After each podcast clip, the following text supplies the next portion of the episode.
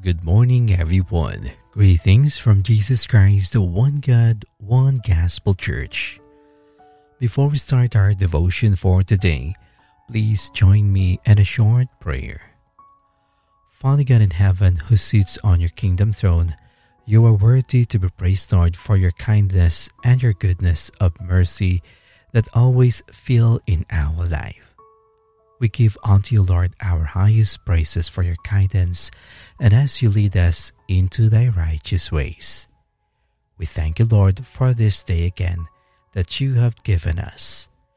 We are so grateful for all of your magnificent works that we always love.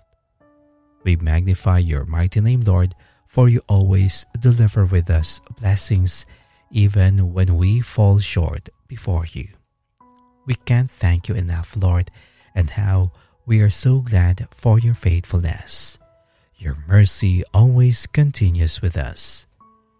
We ask your forgiveness, Lord, before we will receive your instructions today. Make us worthy before your sight, and may you cleanse our hearts as we are ready again to receive your promises. Make room in our hearts, Lord, that may your words that we hear will help us grow in faith. We also ask in prayer that may the presence of the Holy Spirit will lead and guide us this time. Take full control of everything, Father God. We bring you back all the glory and honor through the power and might of our Lord Jesus Christ, we pray. Amen.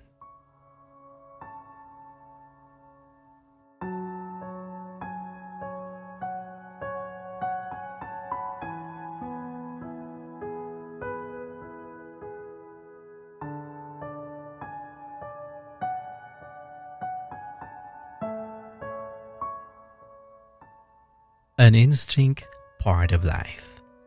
Our scripture reading for today is from the book of Proverbs, chapter 3, verses 3 to 4. Let love and faithfulness never leave you. Bind them around your neck. Write them on the tablet of your heart. Then you will win favor and a good name in the sight of God and man.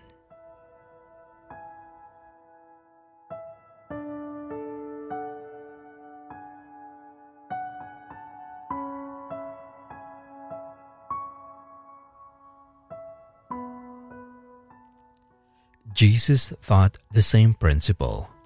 He said one man built his house on a rock while another was built on sand. See Matthew chapter 7 verses 24 to 27.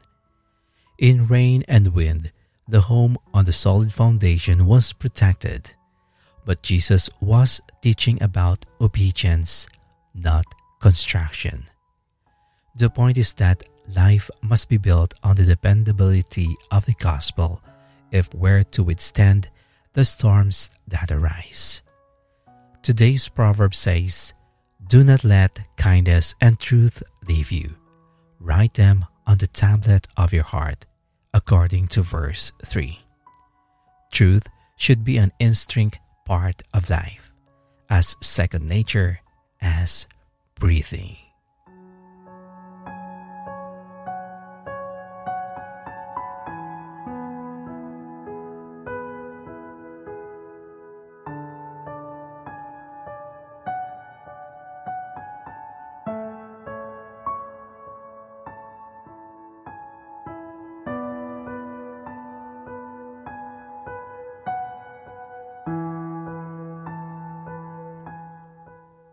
Now let us pray. Lord of all, we thank you for you are the only God that knows what's best in our life. You have directed us, our ways, our life to walk and abide with your instructions so that we will not get into trouble. We come in your throne of grace today, Lord, to help us to be obedient in your words. Guide our hearts and lead us to a favorable wisdom that we can walk uprightly through your promises. May you always remind us to walk with your Spirit all the days of our life, that we may become wise and not be foolish in our ways. Give us a heart willing to submit under your will and not with our own human understanding. May you bless us with the knowledge that without you, Lord, we are nothing. We can't do your will if you do not allow us to receive your blessings of wisdom in our mind and to in our heart full of grace that is also willing to submit your promptings whenever we are in the verge of choices between good and the negative ones. Heavenly Father, we bless your name, for you will not allow that your children be harmed by the enemy. Whenever life has so many reasons to knock us down, your faithfulness is always available to lift us up. Lord God, thank you that you're constantly knocking at our heart, reminding us that it is better to be with you rather than to be in the company of fools. We are grateful that you open our eyes so that we may see that we cannot continue living in our own terms, but rather than to be ruled under your authority. We ask from you, Lord, that may we obey you and your commands if we wanted to have an abundant life, cherished with you.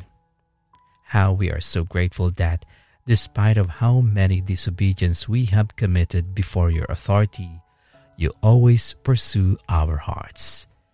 Thank you, Lord, that your original plan for us is to have an abundant life with you if we only obey.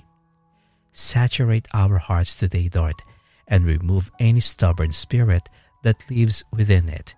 And may you replace it with your unconditional love, so there will be no more room for us to disobey because we know that you are using obedience so we can become more like Christ.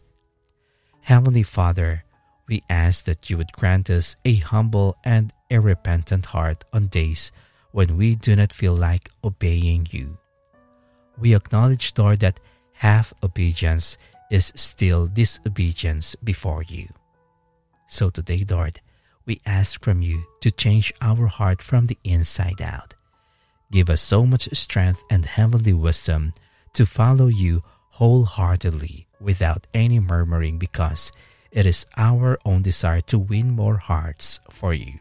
Help us to grow in grace and to develop the right godly practice and scripture purpose in life so that you are to be lifted up in our heart and glorified in all we do. May we learn to praise you without ceasing and to develop an attitude of prayerfulness and help us to be obedient to carry out all that we are called to do as a child of God, so that you increase as we decrease. We ask for strength to continue to trust you and walk in your ways. As much as you wanted, Lord, speak life into our heart within your healing words, so that our heart yearns for truth and righteousness. Let your will be second nature so that all our actions are pleasing to you.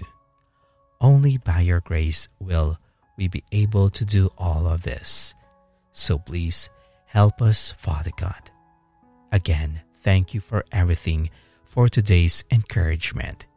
We honor and glorify your mighty name.